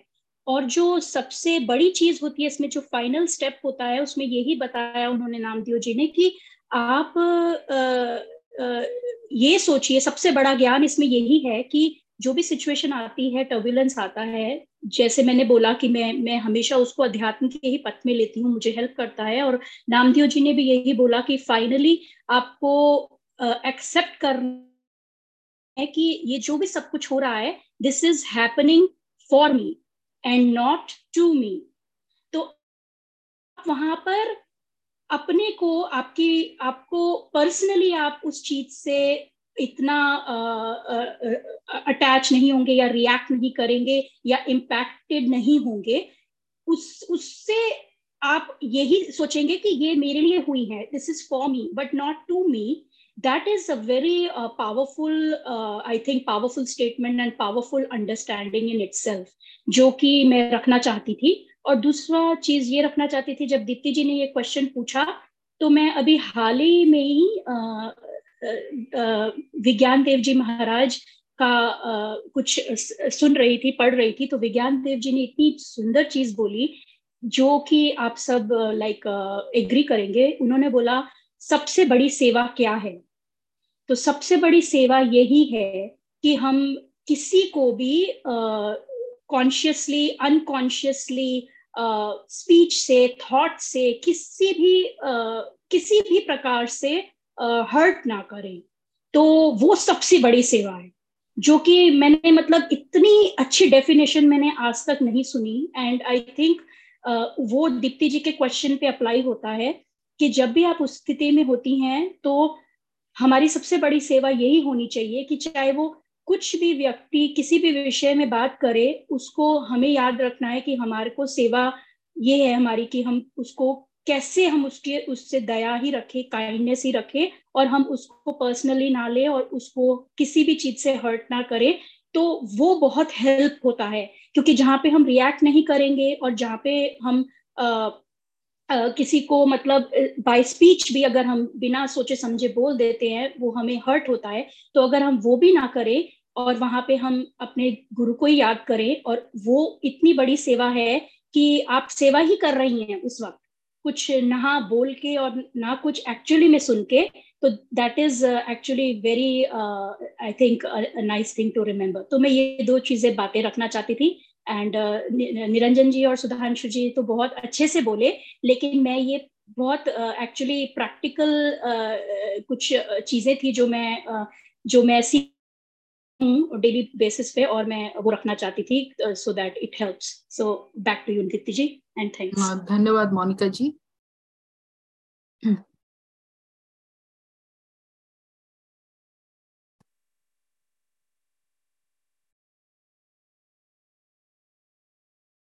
तो अभी चलिए बढ़ चलते हैं अ, अगले पर्याय की ओर। जैसे कि हम सबको पता है कि ब्रह्म मुहूर्त का जो सबसे अच्छा समय होता है वो सुबह के तीन बजे से लेके पाँच बजे के अंदर की होता है। और वही जो समय होता है वो समय सब सबसे इम्पोर्टेंट होती है और हम सबके लिए बहुत बहुत टफ भी होता है कि उस समय में हम उठ के ब्रह्म मुहूर्त का साधना करें। और उसको संभव करने के लिए विहंगम योग की आ, काफ़ी चेष्टा कर रही थी और कर भी रही है और उसके लिए विहंगम योग ने North America Institute of Vihangam Yoga ने एक व्हाट्सएप ग्रुप बनाया है और जिसका नाम है ब्रह्म मुहूर्त वॉरियर और उस ग्रुप में आपको कुछ नहीं करना है, बस आप उसको, उसी ग्रुप में आपको जुड़ना है और ब्रह्म मुहूर्त का जो समय होता है तीन बजे से लेके पाँच बजे के अंदर, उसी समय में आपको साधना अपनी तरफ़ से करके बस आपको डन स्टेटस उस ग्रुप में डालनी होती है। और अगर कोई भी इस सत्संग में जो आप लोग जुड़े हैं, अगर कोई भी अभी तक वो ग्रुप में नहीं है तो प्लीज़ आप उस ग्रुप में जुड़े जुड़ने के लिए हमसे कांटेक्ट करें और हम लोग उस ग्रुप के लिंक को आपके साथ शेयर करेंगे और आप जुड़ पाएँगे उस ग्रुप में।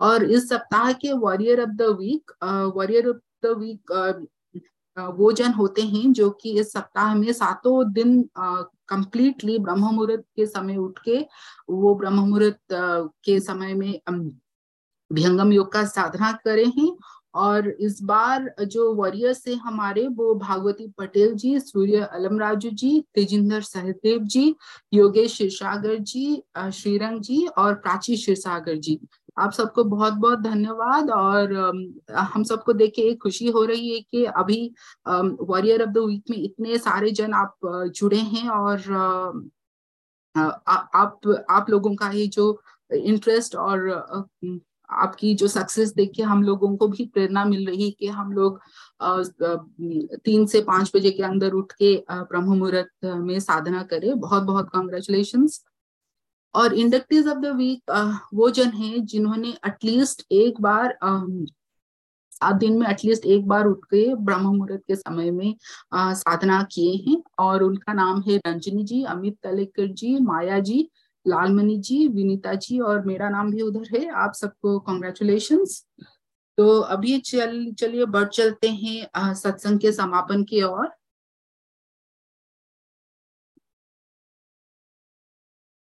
तो इस चरण में हम वंदना, आरती और शांति पाठ करेंगे।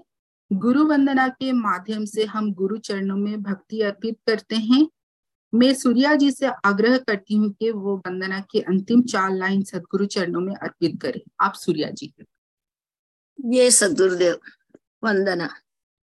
प्रभु कल्प संत समाज उत्तम, सर्वधर्म आचार्य है। जिमिनाध्य आश्रित सिंधु के है विश्व पथमय कार्य है। प्रभु सत्य संत समाज तेरा, आप रक्षा कीजिए। जन सदा फल ज्ञान भक्ति, वृद्धि दिन दिन कीजिए। बोल सदगुरु भगवान की जय। बहुत बहुत धन्यवाद, सूर्या जी। आरती के माध्यम से हम संशय को दूर करने की मांग करते हैं और सदगुरु चरणों में अपने आप को समर्पित करते हैं। मैं सूर्या जी से पुनः निवेदन करती हूँ कि वो आरती के अंतिम चार लाइन सदगुरु चरणों में अर्पित करे। एवं आप सभी लोगों से प्रार्थना है कि अपने स्थान पर आप सब खड़े हो जाए। आप सूर्या जी। जय सद्गुरुदेव। आरती। गुरु गुरुमूर्ति गति चंद्रमा सेवक नयन चकोर, पलक पलक निरखता रहे गुरु मूर्त की ओर। श्वेत श्वेतमय श्वेत है, श्वेत श्वेतमय श्वेत, तीन पाद अमृत भरा, श्वेत महानद श्वेतम।